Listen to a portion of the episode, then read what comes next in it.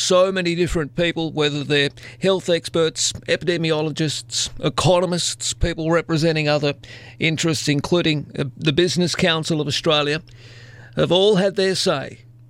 But where is the pathway out of the current lockdowns that we're experiencing, particularly in Sydney? Uh, Melbourne will have their restrictions eased.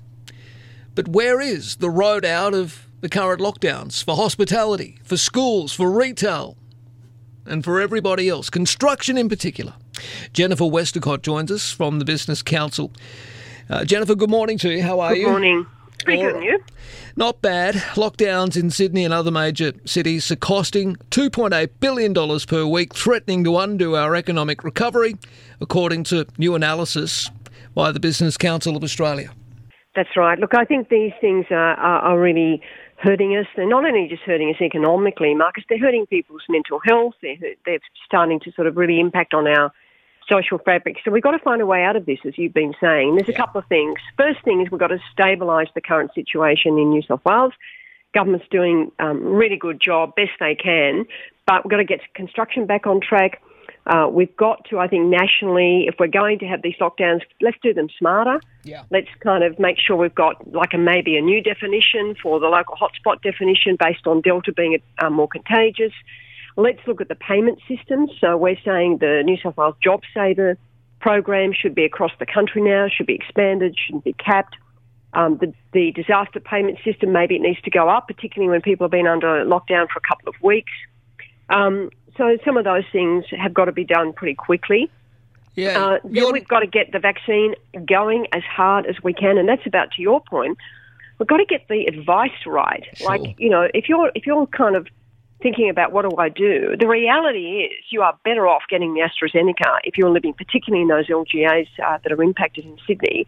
The risk of you getting COVID are much higher, I would think, and I'm not a doctor. No, but we've got to get some consistent advice Marcus so that people know what to do. Well, this new report, Be Smarter About Managing the Virus. Yep. Uh, the Business Council has found that lockdown losses are most heavily concentrated in New South Wales, $257 million each day. Your recommendations include that Australia take a more targeted approach to fighting yep. coronavirus outbreaks.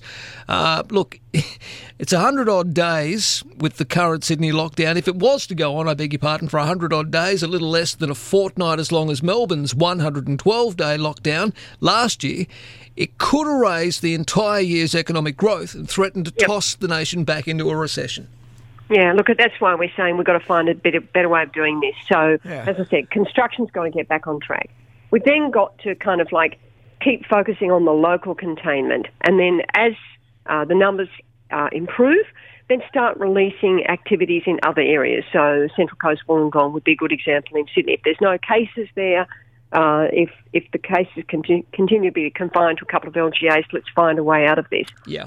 And and then we've just got to get vaccinated because uh, you know the evidence on the vaccine is not just about stopping you from getting sick the evidence about it now stopping you from transmitting it is actually pretty compelling. So the more people we get vaccinated, the less transmission there'll be. Obviously, we'll avoid the tragic loss of life that you were just talking about. Yeah. But we just got to get smarter at this. You know, last week, Marcus, you know, I was on so many calls, people scrambling to do the public health orders. New South Wales and Victoria have got that kind of right now. Let's just use those across the country and say, if we're going to go into a lockdown, here's how it works. Everyone knows how to do that.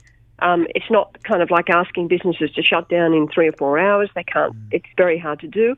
And let's get a national payment system running so that everyone knows. Well, if we go into a lockdown, then business is going to get this support. Individuals are going to get this support. People know what um, they're entitled to. They know how to make it work.